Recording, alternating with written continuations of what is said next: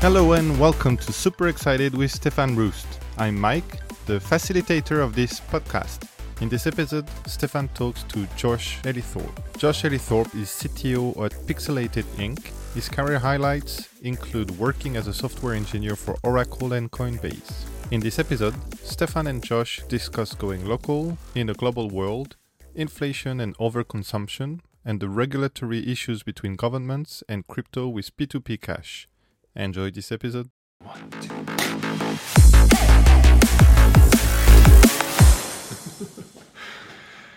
Okay, we're live. Hey guys, um, happy to have uh, be back and and always super excited, right? And super excited, especially today, because I've got a true O G in the industry that we're talking to, Josh Ellithorpe. He's one of the first, um, you know, engineers at Coinbase. One of the first people to help build that platform as we all now know it today, but also now is in um, the N F T space, right? Working with, and the gaming space, working with Pixelated Ink and working on a really interesting Hollywood product, you know, Clementinesnightmare dot i o. So yeah, welcome Josh, and, and super happy to finally actually be able to spend time together versus just working on on a blockchain project together and trying to scale that. Hey, welcome. Absolutely. It's a pleasure. Yeah. Thanks for having me on. Yeah.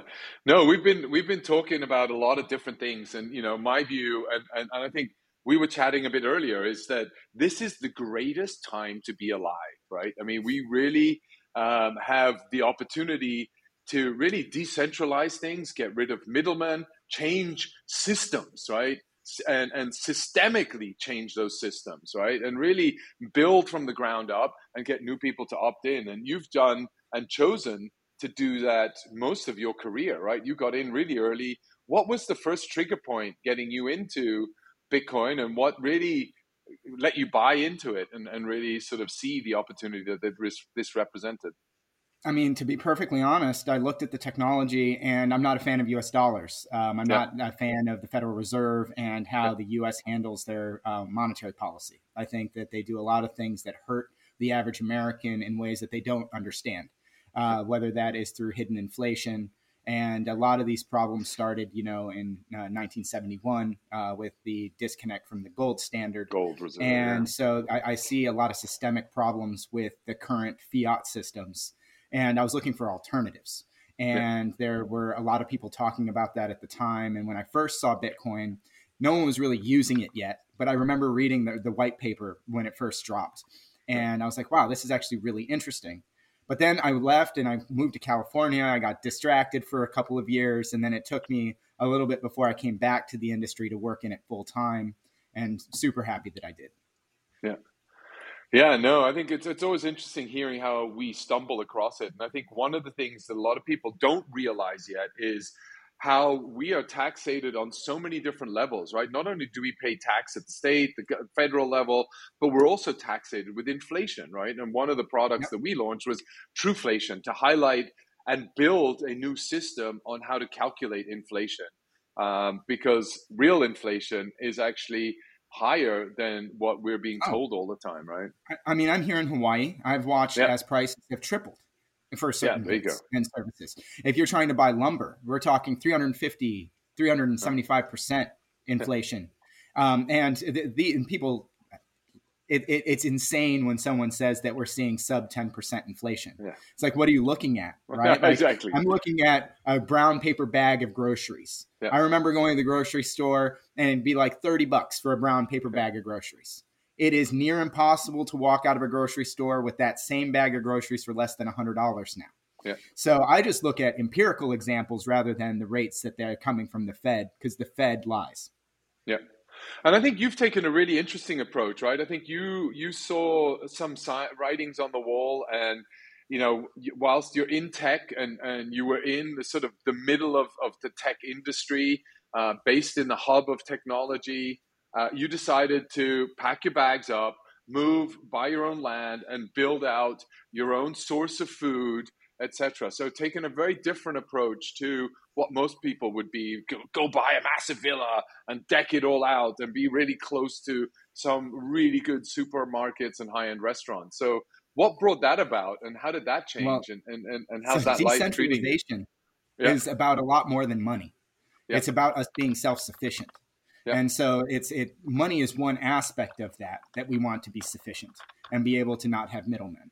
But right now we have middlemen in so many different layers of our lives, whether that is food production, whether that is uh, goods and services that you need.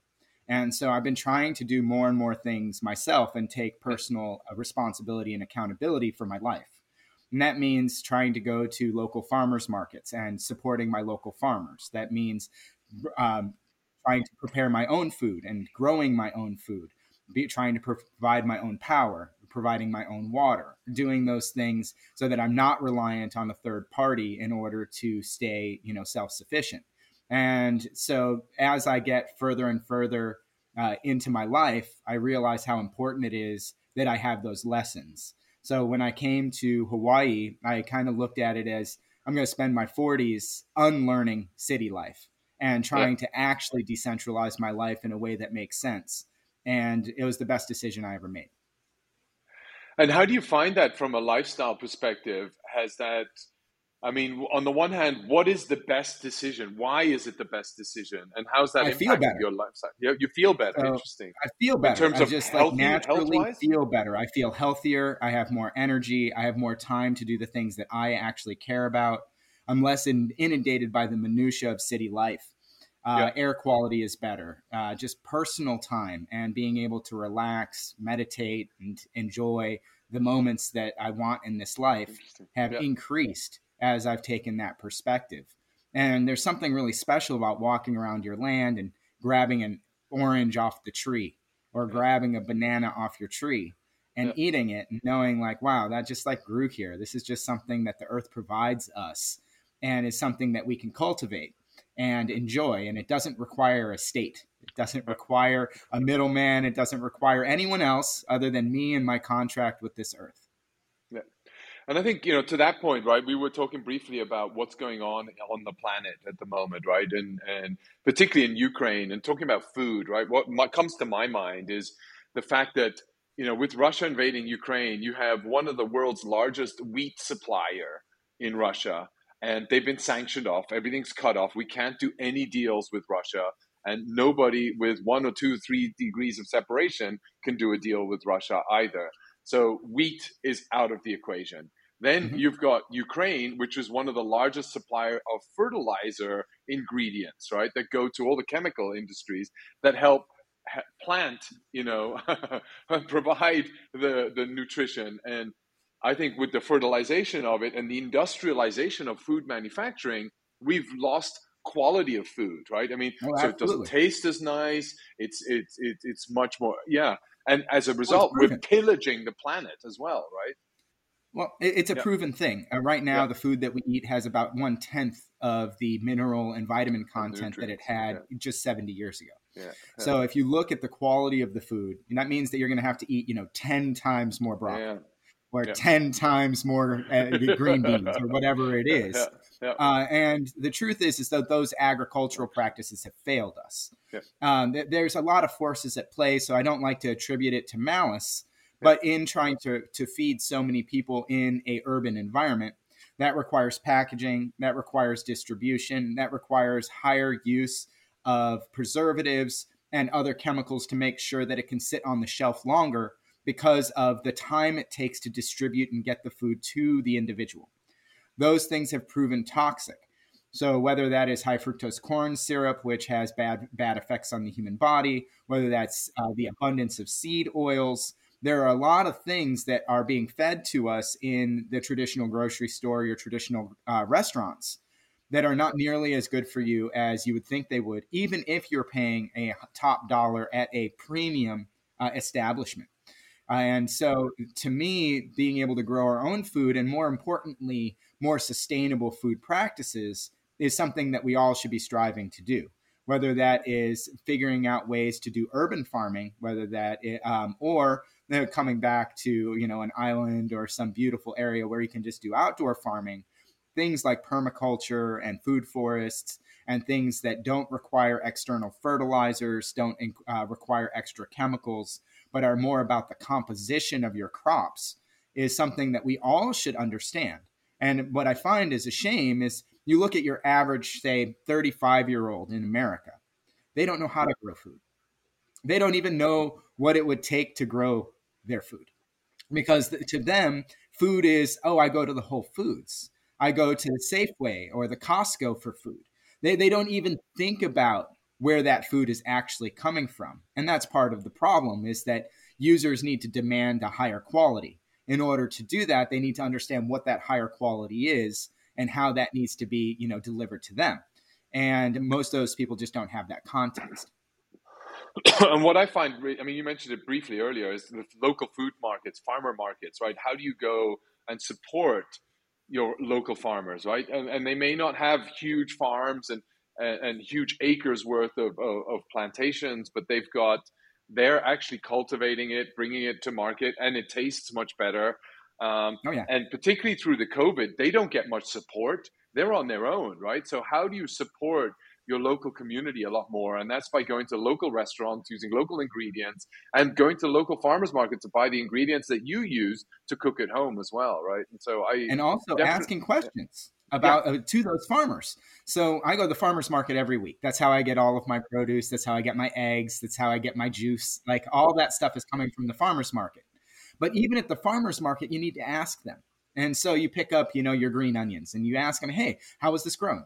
And some of them will be like, oh, that's aquaponics. Oh, that was in soil that hasn't been sprayed for eight years. Someone will say, oh, that's certified organic. And you're still, there's still a trust relationship with you and that farmer. They could lie to you, right? There's no proof that that crop came from where it was, but your levels of indirection are one. So there's only one person that could have lied to you. And most likely they're not, if they're trying to provide high quality food at a farmer's market. And, the thing and there's also a personal relationship that, yeah, and there's also a personal relationship there, right? You see them eye to eye, and they're going to go there next week. If they want to go back again next week, you can always go back there and, hey, you told me this was going to be like this, and I didn't see that in any of the nutrients that you said and claimed it had, right? Mm-hmm. Yeah, no, I mean, I love the farmers market. You get to know all of the farmers. And then for me, it's about fresh meat. Um, honestly, I'm not a big fan of the meat industry in the United States. I think a lot of that is kind of torturous. But I'm a meat, I'm a meat eater. I'm pro-meat, anti the current process for meat. So being here in Hawaii, I'm fortunate that we do have our own, uh, you know, cattle here. I can get go to the local butcher, get locally sourced grass-fed meats. I can get grub-fed chicken. I can get high-quality wild boar that's just natural on the island. And I don't need to go and get the traditional uh, meat products that are being fed to a lot of other people. In my time in California, I found it insane when I did my first drive from San Francisco to L A, and I smelled the five. I realized I didn't want to consume that meat anymore. I mean, for thirty-five to forty minutes on that highway, all you smell is like stench of the meat industry when you drive that drive. And it smells like poison. It smells like nothing you would ever want to consume. And after doing that drive, I was just like, yeah, um, if I'm going to do the meats, I'm going to do a higher price point on the meat, because unfortunately the way that free markets work, you know, if you want something a little bit better that's not mass produced, it's going to cost you more.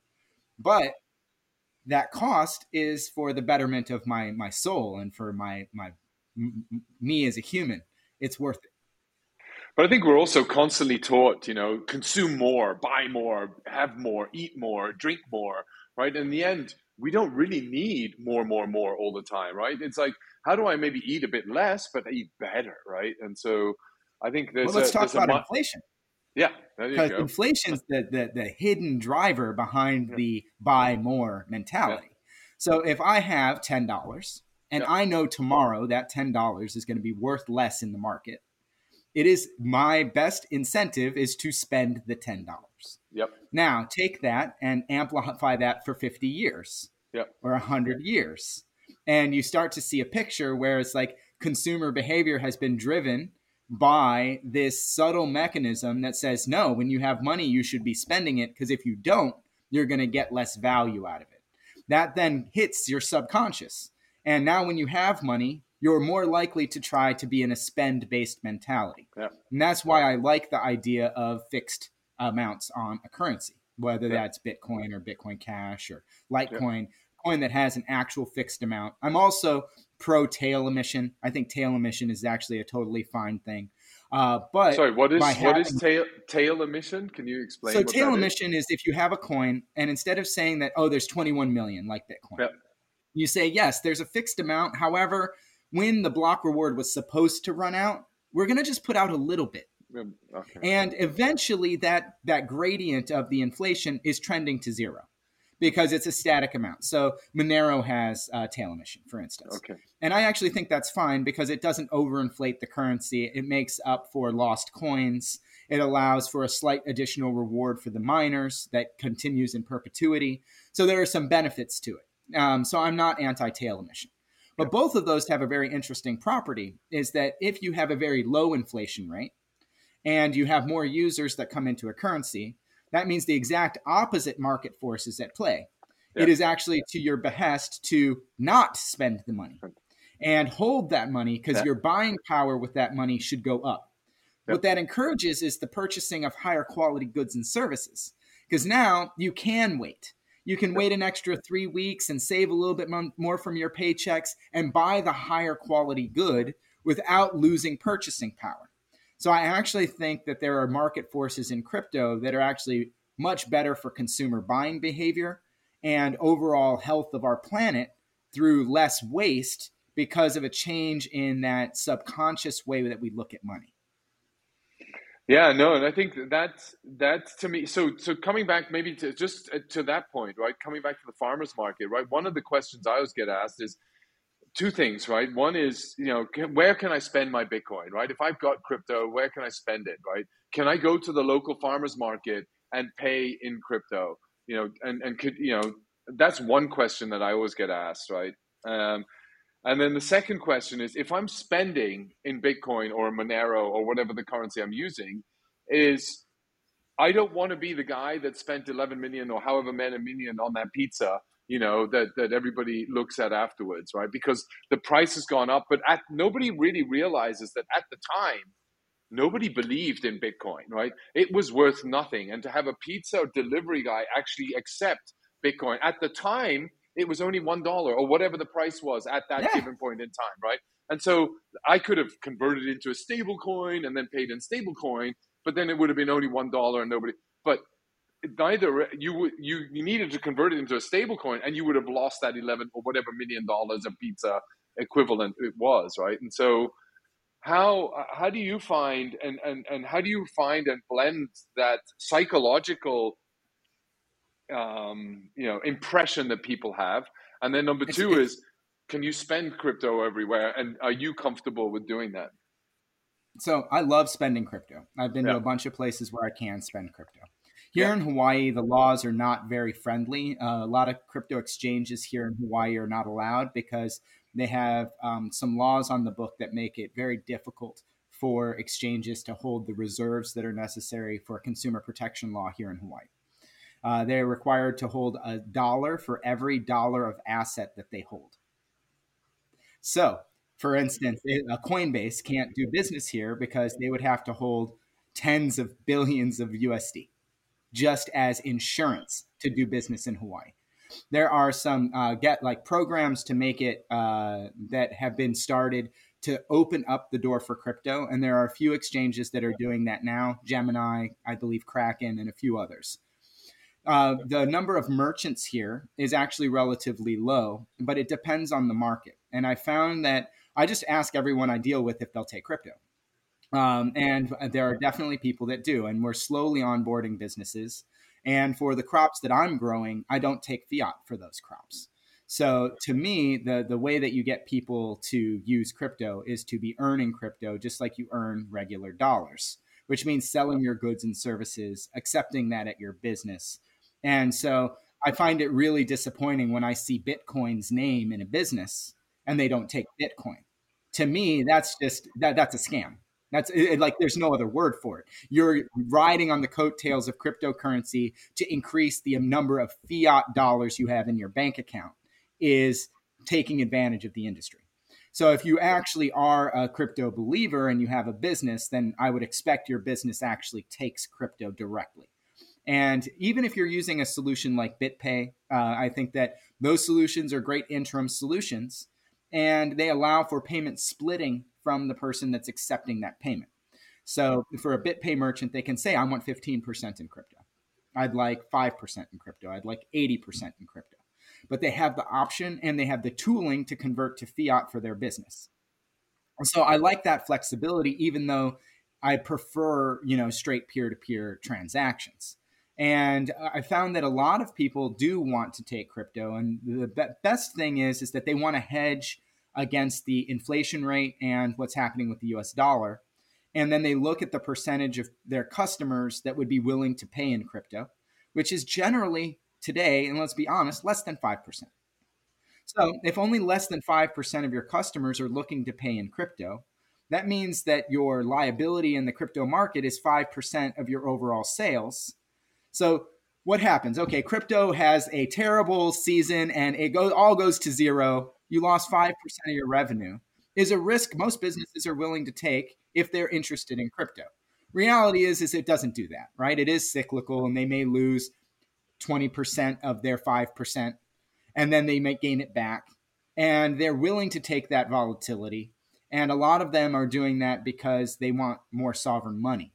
Uh, and they see what's happening with money today. They see what happened in Canada with people's bank accounts being turned off. They see the, you know, the growth of organizations like the S E C, which do not protect investors. They they protect rich investors. And so the, the truth is, is that to be an accredited investor to the S E C, you have to have more than a million dollars of liquid assets. That knocked out ninety-eight percent of Americans. So what are they doing? They're making it so that the rich can do things safely, and they're completely making the markets unavailable to a majority of the working class. And that's just a shame. I mean, that's just, uh, to me, an organization that shouldn't exist. Yeah, no, I think, I mean, I was here, you know, I just moved to Austin and I've set up in Austin, and, um, you know, I go to a lot of the shops here, and, and, and the liquor shop accepts Bitcoin and crypto, right? And so, but the restaurant still, I, I didn't have a credit card. I only have Apple Pay on my phone.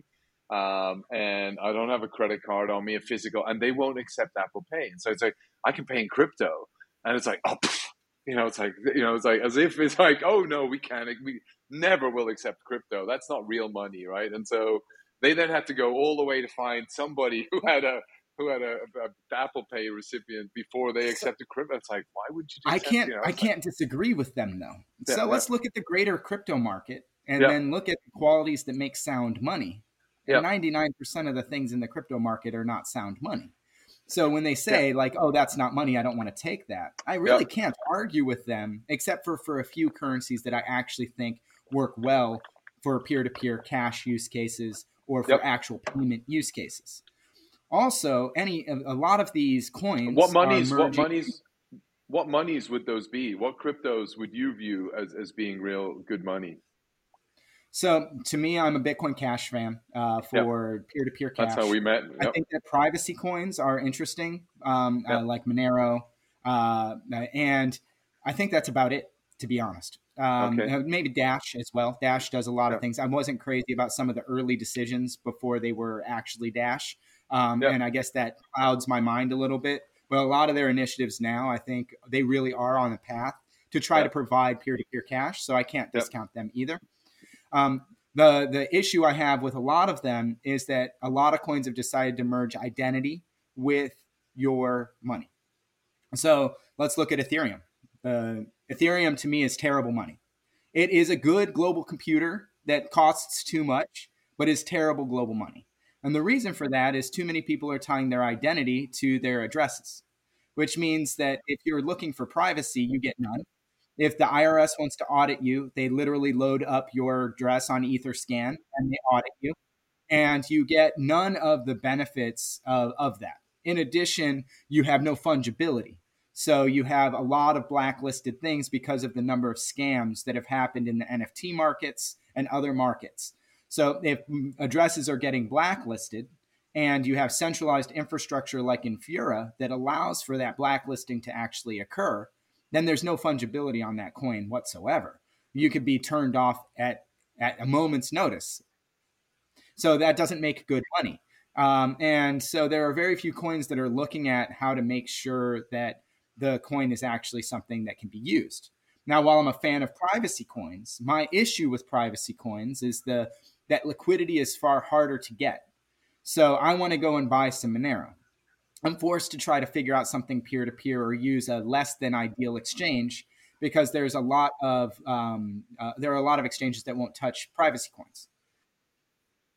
But there's also the issue of auditability. Uh, I want to be able to audit that the, the chain's actually working correctly. If I'm trying to create a money for seven billion people, I need an audit trail. I need to know that for a fact that the money is working correctly. Unfortunately, visibility on what's happening on chain and correctness being checked on chain are intricately tied together. So you can't tell it with some of the privacy coins if someone mints fake coins. This is a huge problem, right? Because that requires a very large degree of trust in not only the math, but the uh, you know ceremonies they used to create the coins. And it is something that is going to be really difficult moving forward to get those coins into the hands of enough people, given the current market. So while I do believe that privacy coins offer the best privacy and that opt-in privacy is not ideal, which is why I support things like Signal for messaging that are encryption only, I don't think that argument is one hundred percent true when it comes to cryptocurrencies, because we all need to have access to the currency. We all want to know that it's operating correctly. And we need a better visibility mechanism than just, oh, a mathematician in the one percent has said that this algorithm works, as a good enough reason to trust the money. I mean, there's, there's, there's definitely still, I mean, we're still early, right? I mean, crypto has been around, Bitcoin and, and has been around since two thousand nine, maybe, you know, sort of the exact date we all sort of, you know, know, but I mean, till it really hit distribution and really got around, it's, you know, let's say it's ten, twelve years old. So we're still really early on in the de- evolution of, oh, yes. of these currencies. And there are, you know, one thing that I think, you know, you and I, we, you know, we got involved really around driving it as a payment mechanism, right? And it's actually an electronic ca- peer-to-peer peer pay- payment system, right? I mean, that's what we created, and that's why we got involved in it. And it's now sort of all become and shifted much more towards an investment and an asset class, right? And and we hold it. So it's not being used anymore to spend. It's being held, used to invest in, hold it, and hopefully it goes up because of the deflationary nature of, of a lot of these coins. But, Which digital, is, but digital assets yeah. are not actually uh, deflationary. Yeah. A single digital asset can claim to be deflationary. Um, and it's the same thing for these N F T worlds as well, yep. right? Yep. There's an infinite number of these things that can be created. Yep. Yep. There's an infinite amount of digital property, digital land, all these things. The yep. only thing that matters, though, is the user base of that particular product, right? Yep. But if you spread the user base across all of the different coins, then there's no scarcity whatsoever.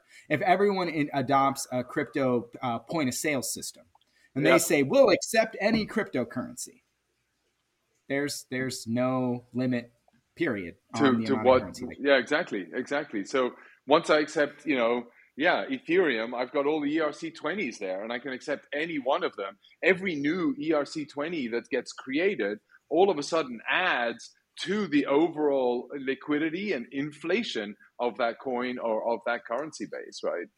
Um, That's exactly yeah. it. So we're in a world where unless we can minimize the number of assets that we're dealing with, we are in a hyper-inflationary monetary market yep. where anyone yep. can inflate the supply of the greater market tomorrow by just minting their own whatever coin. I could go yep. and mint forty billion Josh coins as an E R C twenty. And yep. if people start accepting it, that's the available money pool has increased. Yep. And the, the problem there is that a lot of these are not really good for as money. And I'm not a fan of proof of stake. So I think that uh, there are quite a few challenges to proof of stake that people don't like to discuss, and that people are not honest in the debate of the difference between proof of work and proof of stake when it comes to sound money. I mean, I do, I mean, I buy that a little bit, but on the flip side, I do see that there is room for a currency to establish itself and build a community around that currency. And the currency is a reflection of that community, right? It is mm-hmm. what we as a community, we buy into and we believe it. And if you look at a global basis, all the different currencies that are around the world today that all have, you know, dollars and dime and cents, right? And so you've got that, and you've got that in every single currency, and a currency worldwide. I mean, look at the Swiss franc, right? It's a global currency that the world respects, and there's only a population of seven million people that really, you know, that are using this single currency, but the world just trusts it for whatever reason, right? And and, and I think crypto and, and, and, and currencies that are created are going to have a symbol, similar sort of reflection, right? And the, some currencies are going to be trusted more, right? I trust Bitcoin yep. way more. That's, but I won't spend my Bitcoin. I'll spend a derivative of that or something because I don't want to lose it, right? But then Ethereum, okay, you know, will I trust that, or will I trust all the cents that are created of um, that Ethereum? I don't know. But if you can build a currency that you get enough people buying into it, and that community respects the value behind that, even if it's your local farmers market, and I just use it in, in Hawaii for going to the local farmers market, and us as a farmer, we trade across that currency. That is something that will grow and build a community that people trust. And that's what I think crypto and these digital assets have allowed us to create um, oh, yeah. and, and, and, and, and yeah, build a, a social object.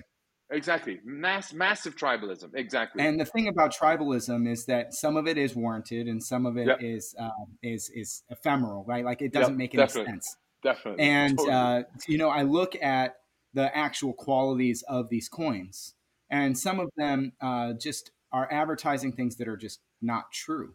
Right. And you look at it, and Uh, a lot of people will change the debate around certain currencies and be like, oh, but this is going to solve the problem. It's like, yeah, it doesn't. It just doesn't. Now, you're not being honest with yourself on the solutions that you're presenting. I'm a huge fan of the Bitcoin system. I think that what's happened with Bitcoin is a shame. I think that uh, the, this idea that you you don't use it, that you only use it in layer two, that we aren't even going to try to scale the base layer, all of that is a giant mistake that will be laughed about in fifty years. And uh, to me, the I still hold Bitcoin. I still have B T C.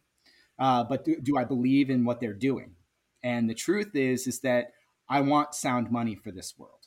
I like the idea of a new reserve asset now, since we don't have one today. But a reserve asset doesn't help the people that need censors, uh, censorship-resistant payments. It doesn't help the people that have been deplatformed from PayPal. It doesn't help the people that are selling on the gray market things that are of questionable legality um, that should be legal uh, because a majority of people are there. And we can look at examples like the drug war, right? I think most people can agree that the harm from trying people for marijuana during the drug war outweighed the benefits. And today, people have woken up. We've seen numerous states make that legal. Well, peer-to-peer cash solves those types of problems, because if people don't believe there's a harm, and there is a harm in the current legislation, they should be able to trade freely, which is why I'm a fan of the separation of money and state. The state is not always right. What's right is the majority of the people as to where we want to push uh, our planet forward. So I think that anything that doesn't encourage use or requires use through a middleman is going down the wrong direction. Yeah. And I think that's, you know, one of the funny things is is that in all the people that have been cut off from, all the industries that have been cut off from the financial systems because they've been deemed by the state or by some big brother that this is not, this is bad, right? This is bad for society. Mm-hmm. Um, they're all the first adopters of crypto, right? So you mentioned the cannabis industry or the marijuana industry, right? They were struggling to get bank accounts. They couldn't be a part of mm-hmm. the banking system. Why not? So they needed to have some sort of way to either store that cash, because the only way you could pay with was with cash. They weren't allowed a credit card, or in crypto. And so that's the currency that they ended up using. Um, and, and you're seeing that across, they all adopted that currency first. Um, and, well, and like bigger, when I go to yeah. the farmer's market, it's little yeah. things, right? Yeah. So I'll go to pay for my lettuce. right? Yep. And I, I'll be out of cash. I'll be like, oh, yep. Can you take a digital payment? And they'll be like, oh, yeah, I could take a PayPal. That's all I've got. But can you mark me as friends and family so that the state doesn't steal thirty percent of the money? Yeah. And that's real. That yeah, thirty percent yeah. for that little farmer is a big deal. Big deal. And, right. Yeah, exactly. And uh, they don't real. A lot of people don't realize the amount of taxation that's happening through these middlemen. And it's multiple layers of these middlemen. Anyone that's yeah. done an international payment, I want to send a payment to South America. Yeah. It might go through three or four banks that all take a percentage of that payment. And you won't even know how much the fees are going to be until you've actually sent the payment. They won't even give you an estimate. And you don't even need to go and do a remittance to South America. You just need to go to your local supermarket and pay with a credit card company. The amount of intermittent, you know, into, you know, stages and middlemen in that credit card payment, from the credit card itself to the credit card issuer to the credit card, you know, whole, you know, brand, to the P O S system that's there, yep. through the network, the chain, right? So all of a sudden that adds up to five, six percent, and uh, for a grocer, that's quite a lot of money, right? In the end, that live on razor thin margins anyway, right? So you need industrial size, you know, Costco type in, institutions in order to make it worthwhile and to be able to have this set up and be, be able to provide that, which sort of exactly. leads me to the, to the next sort of element, which is really around, you know, what has happened in the world is we've grown and built layer on layer on layer on layer of regulation and laws and, and requirements, right? So much so that the existing incumbents have constantly adapted to those systems and those layers that have been layered on. Mm-hmm. So they have such um, bad user experience as a result, because they're they've just sucked up all of those requirements and, and adhered to those legal requirements. And so they're now becoming the enforcers of those, right? I was at a dinner the other day and I was constantly on defense. Like, oh, I'm regulated. I'm regulated. I have to deal with regulation. All you tech guys don't have to deal with that. It's like, yeah, but why? Because you've just adhered to it and you actually enforce it, because for you, that's your moat. Mm-hmm. You haven't, you don't care about customer experience anymore. You care about regulation. Regulation is your defense against everything else. The amount of financial institutions I meet with, oh, we're setting up and we're going to be regulated. And okay, well, so you're not even trying to innovate anymore. You're using regulation as your moat, right? That's your oh, I mean- defense and differentiation. It's not, oh, we have a great user experience. Our customers leave us super happy. Fuck that. No, I mean, the cost to start yeah. a business in America yeah. go nothing but up, right? Yeah. So you have some industry and your, your friction to compete in that industry is formulating a company, getting tax I D numbers, going through many layers of regulation. And for small businesses, this is a huge hurdle. It's yeah. expensive for small businesses to get started, and it leads to a huge advantage for the incumbents that are in the system.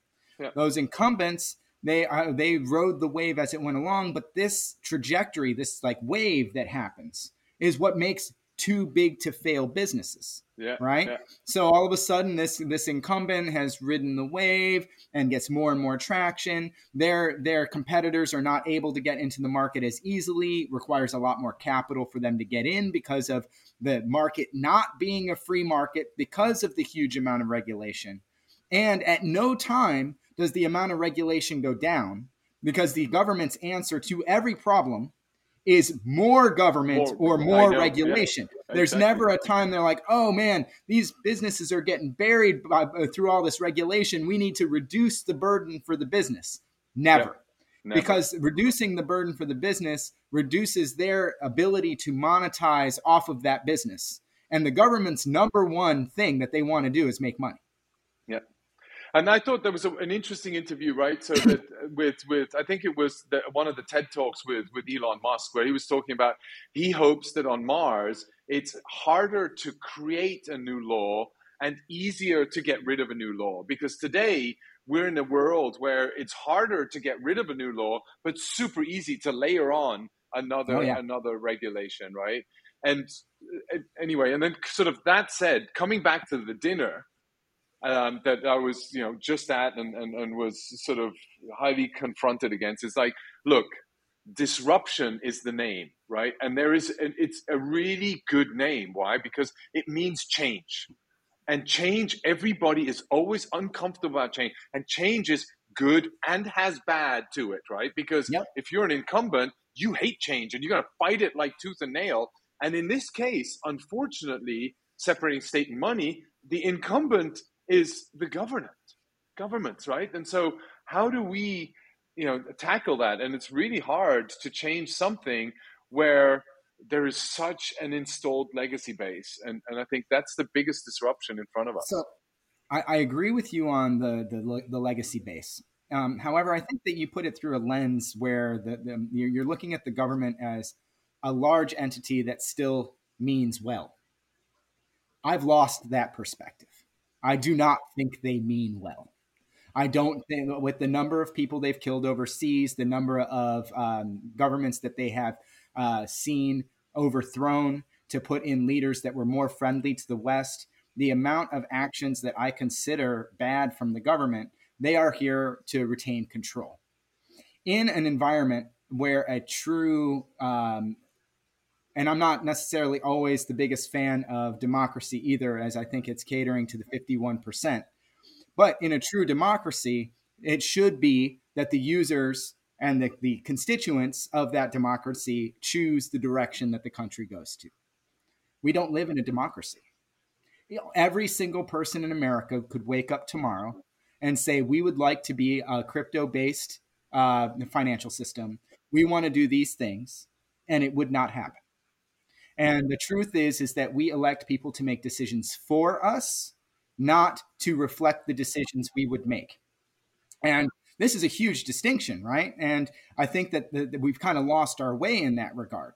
There are very few people that I feel are actually trying to present the purview of their uh, re- of the people they're supposed to represent.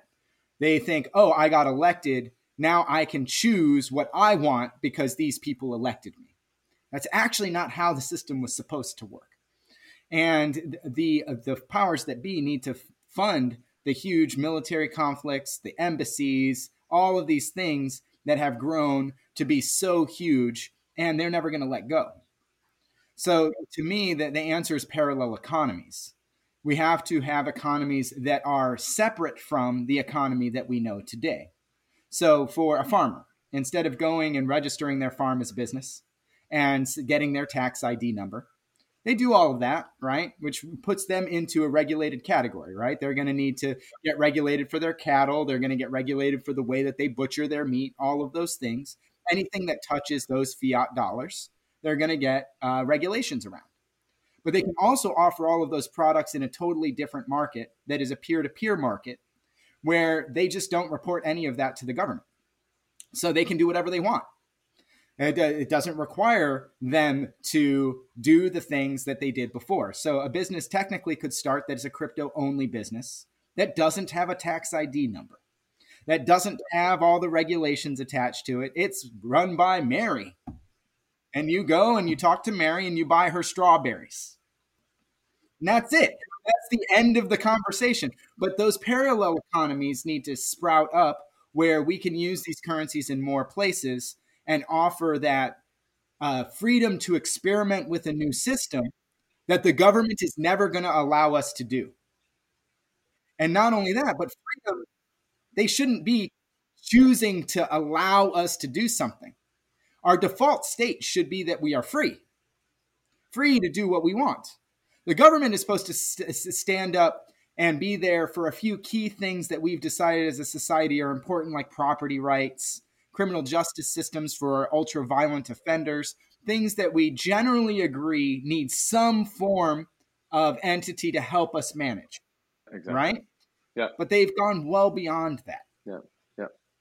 No, totally, totally agree. And, and I think, you know, and, and, and it's it's that that argument and that statement that I think we need to capture and really advocate a lot stronger, right? And, um, you know, I think, yeah, anyway, I, I really feel that that is something that we need to drive home. And, and what I'm constantly in all my interactions, people see that as anarchy, right? There's, it's either it's either democracy and government and regulation, or it's anarchy, right? There's no floating gray zone in the middle, right? It's really black. And anarchy, you know, I, you know, there are books about anarchy that actually paint a really good picture of what anarchy can be, right? And um, you know, and well, to and, me, they always look at anarchy on the extreme bad spectrum. Exactly, exactly. It's always bad. Anarchy. They think yeah. everyone's packing heat. They got guns. They're shooting people. They're breaking into businesses. They're robbing people. When I think anarchy, I think of like someone that just wants to own their farm or own a piece of land and be left alone.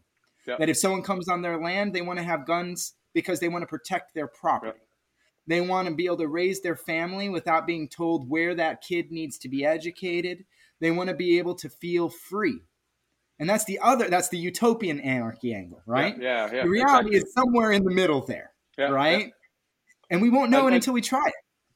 And, and that's the thing, right? That that experimentation, right? We have to try it. And I think also if you look at the incumbents at the moment, right? They're all of a, um, a a more senior nature, right? So they're either older, um, they've been around, they're more experienced, they're cautious, right? They want to protect and they want to look, you know, so whereas the next generation, come, they're looking for hope, they're looking for new drives, they're looking for new opportunities. How can they earn their wealth? Or and wealth, by the way, money is only a means to getting you what you want, right? And mm-hmm. and the idealism that, oh, with a big pool of money, I can do all of this and this and this. But it's not holding on to the pool of money. Who cares about that? It's really, I can do all of this and this and this, right? And so... I mean, the things we want are good food, uh, yeah. good environment to live in.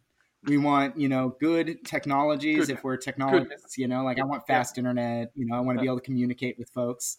But it's not the money that brings the happiness. It's yeah. the ability to build a future for yourself and feel stable and be able to provide for the people that you care about. Yeah. That is the key thing. And a lot of people have lost sight that money isn't the only way to do that, right? Yeah. Money is yeah. one way to do that. Yeah. Yeah, no, totally.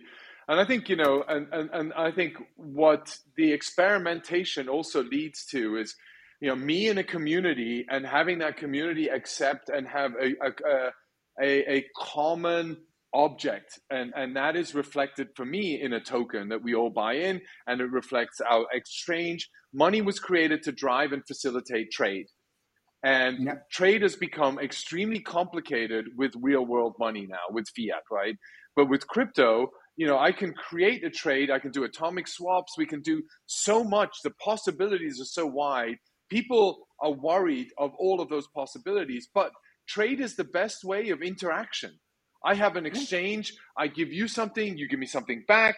We're happy because I got what I wanted. You got what you wanted in return. And we're all happy as a result out of that. And we've interacted with you. We spoke to each other. We had a trade. I found out where those onions came from, how they were produced. And then ultimately, I've learned something. You've exchanged something. I understand you better. You understand me a little better. And so that mm-hmm. is creating a level of happiness. And so trade creates happiness. And how is money here on the planet, and crypto ideally, as a means to facilitate and simplify that trade without any middlemen well, in the middle, right? Well, well, the truth is, is that the biggest, uh, you know, blocker for money is financial laws and enforcement laws in, in the world today. So you look at what's happening, right? And there's, you know, money laundering and all of these other things that they claim are, you know, happening in, in crypto markets that happen in all money markets. But let's look at what that actually means. The only thing that means is that someone is hiding money from the state that said that they didn't like what that person was doing. Full stop. That's it. That's what money laundering is. You did something the state didn't like, and you're trying to hide the money so that the state doesn't know you did that, right? So one hundred percent, this is contrived. The state makes rules as to what it doesn't want to allow for money and adds friction to open markets. Meanwhile, they'll happily fund companies like G E that make nuclear bombs. They will happily sell Scud missiles. They will happily sell biological agents.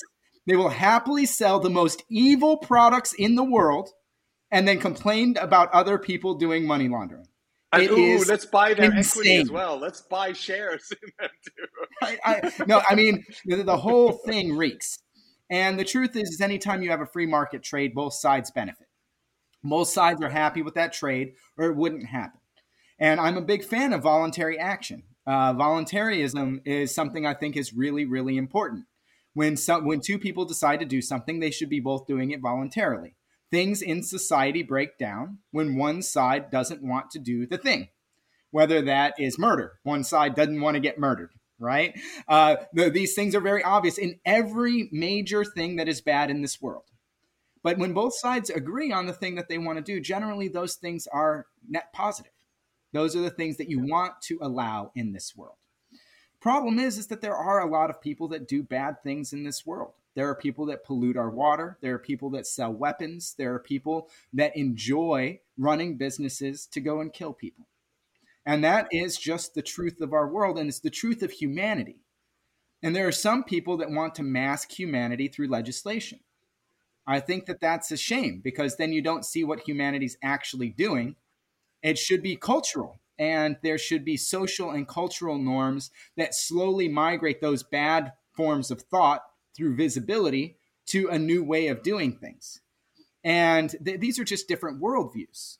You can legislate constantly, but if the people that are legislating are also the ones that are dropping the bombs and killing the people overseas, then are re- those really the people that should be doing the regulation? Yeah, I mean, that's, that's you know, I, I think one thing that really stands out to me is, is I think, who was it, Buckminster Fuller, right? He was, he came, made a big statement around, and, and we use this as sort of our mantra, right? You never change things fighting the existing reality, right? The way to change something is build a new model, right? And make that the existing model, right? So how do we create a new model and get everybody to ape in into this new model? And what I feel with the new model that we started off in two thousand in, in two thousand nine with is now being sort of corrupted and trying to be not the new model, but it's trying to be pulled back into the existing model so we can hold it and rein it in from being this wild new experimentation. And and and, and that, to me, I think there why I love talking to you, and why I think, you know, people like yourselves are so critical to this industry to really continue to make us think we need to build new systems, and we need to retain these new systems in the world today in order to get people to see that there are alternatives, right? We need to be able to speak to each other. I need the far left to speak to the far right, because if we don't have discourse, we will always have everything plain vanilla with no difference. Uh, and it will be extremely boring. Um, and, you know, well, we might exactly as well all just get fat and not think and, and, and, you know, get unhealthy and die at twenty-two, you know. A lot of people look at what happens when uh, things get absorbed by the bigger system as that there's some conspiracy or some bad thing that's happening, or, oh, it's being funded by these bad people. I don't look at it that way at all. It's very simple. Most people think their worldview is right, and they disagree. So no one really knows. There's a lot of, you know, disagreement on what the correct worldview is. And in order to pivot a product, you just pay the people that are in that product that have a similar worldview to you and give them more money. Very, very, very simple. That doesn't require any vast conspiracies, doesn't require you to call out people for being evil or part of the New World Order. It's just how life works. So a lot of these cryptos have gotten major funding from the existing financial system, which has brought in more people that have that worldview. Those people get into the industry, and then the overall shift of that industry is towards that worldview. That's it. It's full stop. There's no crazy conspiracies. No one's trying to do evil. No one th- wakes up and is like Doctor Eviling it up, trying to figure out the best way to destroy the world. Not at all. But I may disagree with them, right? So I think that a lot of people coming in are looking at crypto as a way to make more dollars. And I think that that worldview is extremely counterproductive for crypto long term, because it does turn it into a Ponzi slash scam type of situation. If the only thing you're looking for is, let me get the price up so I can get out at a higher rate, that isn't pushing the industry forward. Pushing the industry forward is getting more people actually using this technology and keeping it decentralized so that we don't just rebuild the same financial system we had before with a more digital, you know, cryptographic approach. Um, and it, for me, it's all about use, right? It's up to us in our daily transactions to decide which of these networks actually is successful. Reality, Twitter is not the free market economy. Twitter is just Twitter. And people say whatever the hell they want there. When I go to my farmer's market, no one, no one cares about Twitter. No one cares about which crypto's the best or which one. No, no one gives a sh- does, just doesn't care. What they care about is, can I pay my bills? Can I feed my kids? Can I afford to do the things that I need to do in this life? And for when you look at what people need, there are a lot of cryptos that can be beneficial for it. And that's why I see, you know, B C H adoption in the Caribbean as being really interesting, because you have a large unbanked population that is cash only, and you have a, a government environment that is willing to allow for fiat to crypto conversions via A T Ms with very little regulation, which allows them to get in and out of cash and crypto seamlessly. And that's why it's taking off there. It's not because someone picked what crypto to use. It's not anything like that. It's it solved a problem.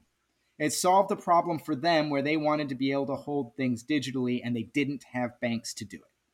They wanted to easily be able to transact peer-to-peer and they needed to use it. Therefore, fees are a sensitive topic and they needed something that was low fee and they needed something that was fast and they needed something with high liquidity globally. And they came up with a solution that's starting to work for them. And I think that that's really what it boils down to, is avoiding these crazy cultish comments on Reddit and Twitter and all these and thinking that that reflects reality. It does not.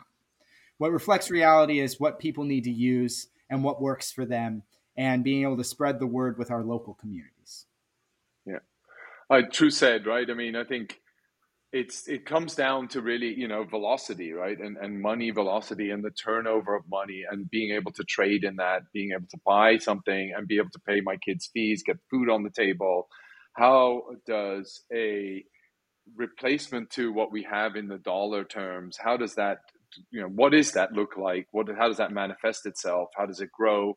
Um, and, and, and it's ultimately the community that trusts in it and wants to trade in that. And and, and I think mm-hmm. we need to get back to that uh, versus... Well, I mean, stable just, coins yeah. aren't stable. Yeah. People want to talk about stable coins, right? Stable yeah. coins are tied to the fiat currency that is turning quickly into toilet paper.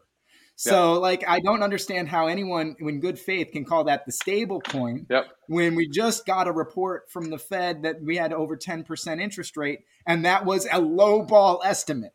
Okay. How is that? Could you explain to me stable coin? That's not stable. Um, and so we look at cryptos and yes, there's even more volatility there. But if we were so, to be using those more day to day and had an yeah. active user base of those without this constant switching back to fiat, it would be far more stable than what we have today. And so I'm going to do a bit of a plug here for Nuon, right? So we're launching a product called Nuon off the back of Trueflation, right? So we launched Trueflation. Why did we launch that? Because we wanted to really get the real price data for mm-hmm. all the consumer items that everybody spends on a day-to-day basis over the course of a year or multiple years. Um, uh, you know, and how that price deviates over time, right? And so we've gone, pulled that together. We've got thirty different sources of data, mul- a million more data points that we've aggregated. And then we say inflation is eleven point nine percent. Okay, how do we use that as the bucket and basket and asset backing for a flat coin that is pegged to that? So in essence, you have a coin that is using not gold reserves, but we're using the consumer price index as the reserve, as the backing of your new coin, right? So you will always be able to buy that butter, and the coin will always be a reflection of the price of butter, rent, education, health, transportation, blah, blah, blah, as the backing, right? And that's sort of really what we're trying to do with Nuon and build that out so that you can then turn it around and you can continuously buy all the same stuff you need. Yeah, I mean, I, I love these experiments, right? Yeah. I think these things are really difficult to solve, right? Using yeah. the consumer price index is something a lot of people have thought about, but the devil's in the details on how do you implement that? And how yeah. does that work in the market where open markets can lead to price fluctuations and um, a lot of manipulation in those markets, whether that's massive shorting um, of certain currencies. uh, we see that all over the place. And or we even see that commodities, in stock markets, right? I mean, we see that in look, crypto. Yeah. We see that in many different markets. Yeah. And uh, these are predatory practices, right? I'm all for someone being able to say, oh, I think the price is going to go down and doing small scale shorts.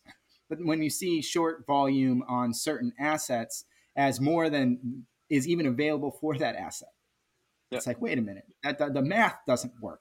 There's no yeah. way they had the asset uh, to be able to do the short. Right? Like, there's just no way to be able to do that. And so it's, for me, um, As really we saw, a shame. What's, who's the guy, what's the name, what's that, what's that hedge fund guy that just, uh, Bill Wang or something, Wang, who just shorted, I think, one hundred twenty-four billion head out in shorts. And, and you know, it's like, yeah. Yeah. Must be and not it's like, oh, I'm going to short more G M E than exists. Yeah. yeah like, okay, exactly. well, what, ha- what? That doesn't make any sense in our markets. Yeah. Um, yeah. And... It's it, it's difficult because we we want fairer markets, and there are a lot of people in government that believe that they are trying to make the markets more stable. I don't think that they think they're doing something bad, at least not all of them. Um, I think that they are trying to play this game to from based on what they learned and are thinking that they are helping certain situations through lack of context and information. And it's hard because we need to have all this experimentation now. Uh, right now, we see this explosion of different coins, different options, and uh, but there's only a few that are fundamentally actually different. What I and I, I want to take this as a moment just to say that there's a big difference between a cryptocurrency, where the use case is just currency, and a crypto product that is looking to do a lot more than currency. And what I found is that almost no one is trying to innovate in the currency space, and that the ones that are in the currency space are the ones that have had a hard time in today's market. The people that are trying to be, build a world computer or build, you know, all of these additional products on top of money, right? So today we have money, and then you have systems that interact with the money. And now we're seeing crypto systems where they're trying to do both in one system. So it is the money and the interaction fabric in one system. And the difference in effort to do just money versus money and every financial product associated with it is like boiling an ocean. And we desperately need better money today. And we can't wait another ten years for the perfect money and financial institution tooling that everyone seems to want to be building out of Silicon Valley. Because that gives so much time for the C D B Cs to take hold that those products will inevitably just operate on the C D B Cs themselves. Yeah, yeah, yeah. And I think partially the reason why that is the case, I mean, I don't think, I mean, the reason why that is the case is mainly because of regulatory requirements that all of a sudden we have to navigate and we have to create a utility value. We're not allowed to create a currency anymore, right? If you're just creating a naked currency, that's deemed a security, right? And so all of or in some form or fashion, or it doesn't pass the Howey test. So all of a sudden you're trying to fabricate something to pass some sort of regulatory hurdle so that you can get across the line and you won't necessarily go to jail or the government can't come after you and, and shut you down your experiment, right? Um, so how do you do that? And that brings me back to the, the core statement, right? It's like, we let's not waste our energy fighting the existing system. Let's build that new system and experiment on that new system. And Absolutely. The broader community, people want hope. People want new systems. They are fed up with a system that was developed more than one hundred years ago, a whole century, if not two centuries ago, have only had incremental innovation because disruption is not the desire, is not the desired outcome. And it's up to us to continuously disrupt and make a new model and make the existing models obsolete, right? So that people want to come in because they see hope, they see drive around that. And, yeah, and we have to be really careful about what new model we drive in, right? So I think that associating identity with your address is stupid. Let me be really clear. It, like those people on Twitter that I see that advertise their .eth address, right? And are advertising to the whole world their bank account or their crypto account. You're doing something stupid. I don't know what to tell you, right? Like I don't put my, my checkbook on my forehead so that everybody can see it when I walk around, right? And I like to have financial privacy. You're getting none if you do that, whether that's your N F T trades, whether whatever it is. So I think identity and the monetary network absolutely need to be separate. The big problem with the C D B Cs is that your identity and your financial stuff are tied together by the state. So are you going to just do the favor for them and you're going to tie it to them, uh, tie it together before they even roll that out? And then now on your tax form, they're just going to ask you what your E T H address is. And that's going to be part of your taxation paperwork. You've just opened yourself up to link all of your identifiable transactions, all of your transactions to you. This seems like a really big mistake. And I see a lot of people making that mistake in the market today. We want privacy on our transactions. Identity and the financial fabric should be separate. Now, it would be different if you could start a new identity in your wallet. So think about it this way. Instead of having one global identity, you have a wallet and you say, okay, I want to sign into this site. Create new identity. New identity comes on and you get a new address. You associate that with that one site. Because that site knows all your payments anyway. They know everything about you because they're doing business with you. So that privacy is no longer that important, right? That is worlds better than what's happening now. Still has some privacy concerns on an open blockchain, but at least it's scoped for the individual services. And then you don't need to really, uh, show anyone that address belongs to you. So you still have some level of pseudo anonymity on the chain when it comes to that particular service. But no one's building that. And there's a reason that no one's building that is that the unsaid problem with all of crypto today is that key management is hard. And none of the solutions for key management are good enough for global money today.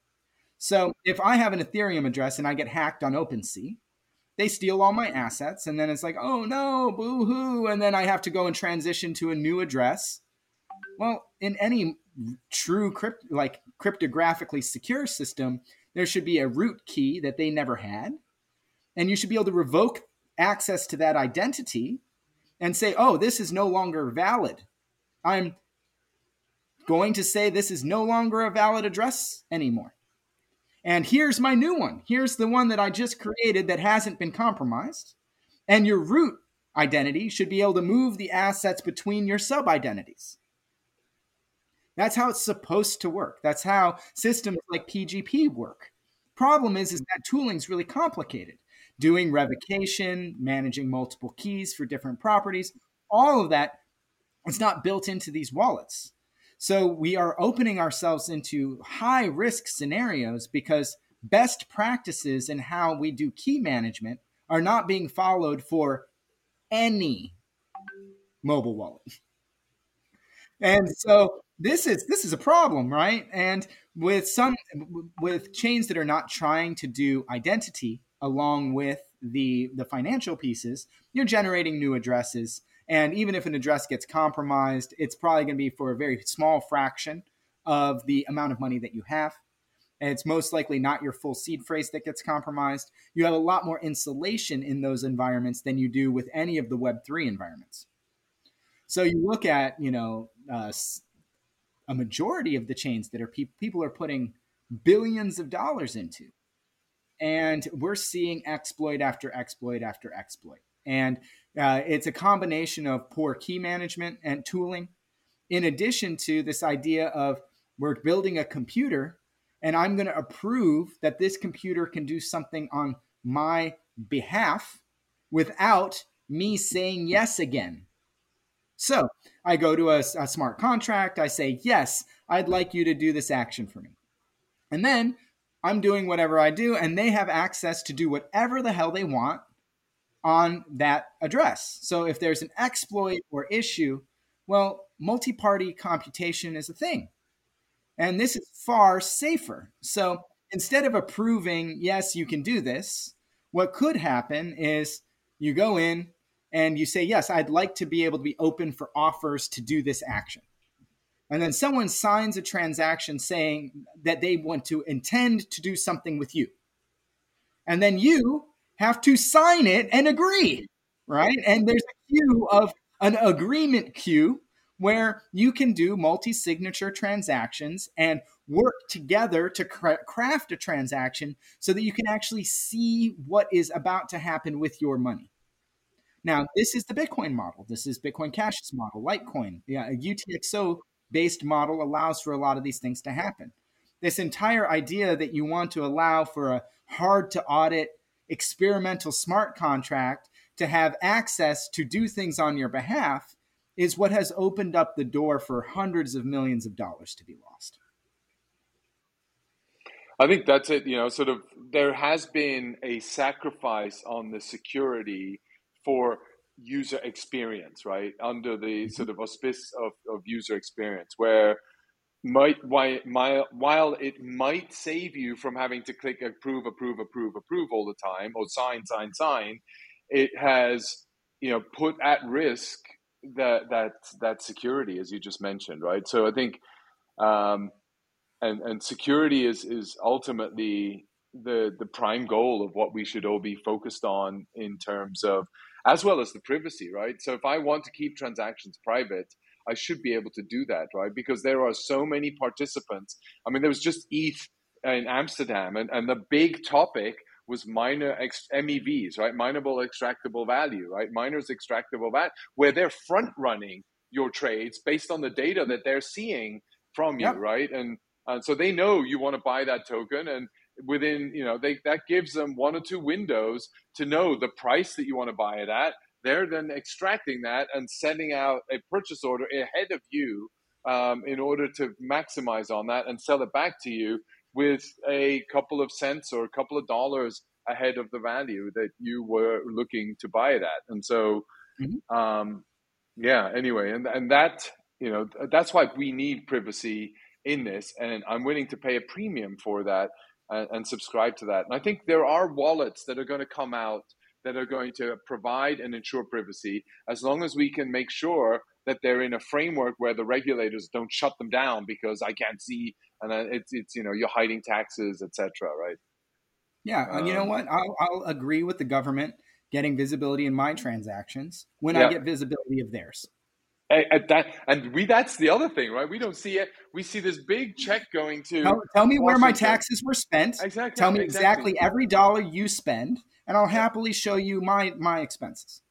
It'll yeah. never happen. They're never going to show us what they spend their money on. They had to have over a trillion dollars in undocumented adjustments. Exactly. They lost a trillion bucks.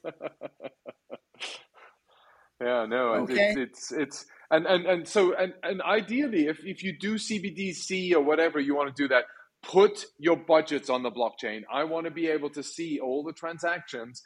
You know, you just received a million dollars in, in tax revenue or income. Where did that million dollars go? Okay, you can put a hundred thousand towards your salaries, and I don't need to see where that goes. But at least show me where you're spending the remainder of those funds, right? You know, where do the rest of the eight hundred ninety thousand go? Right? They go here, they go there. This went to that wallet, and ooh, that's the the water department wallet. That's the electricity department wallet. That's whatever, you know. But I can then see where they go and how those then get spent. Right? That would be the ideal outcome, and I think that's really where we need to drive towards and and, and really help um, make that happen and put more accountability on the powers that be. Um, mm-hmm. And so they can't go on stage and in front of a camera, laugh and tell them, oh, we were acting like an eight-year-old child with my whole population's or the citizenship's, um, the people's money.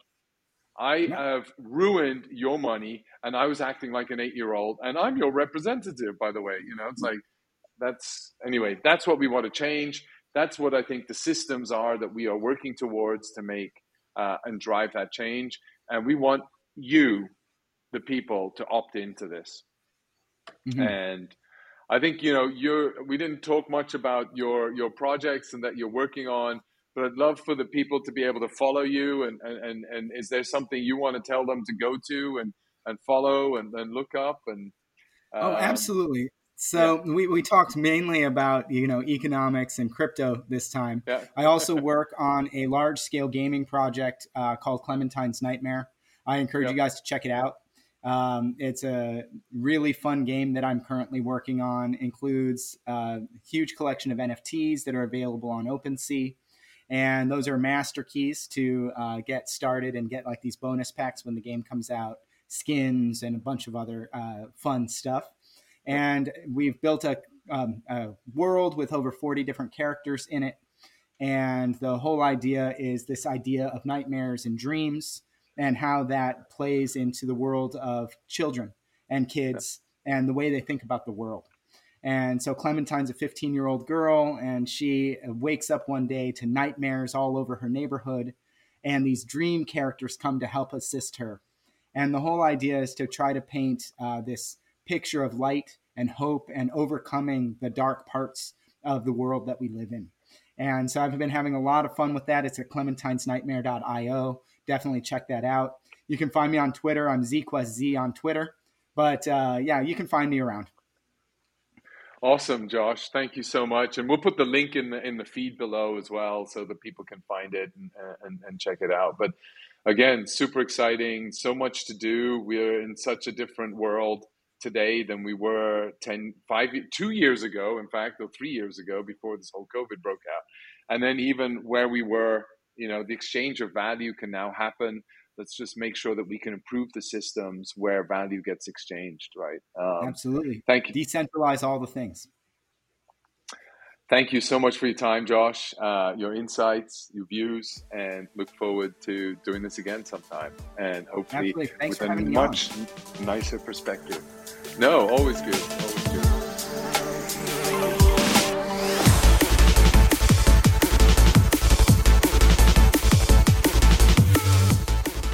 This was Stefan Roost and Josh Ellithorpe. You can follow Josh on Twitter at Z Quest. Z Q U E S T Z E.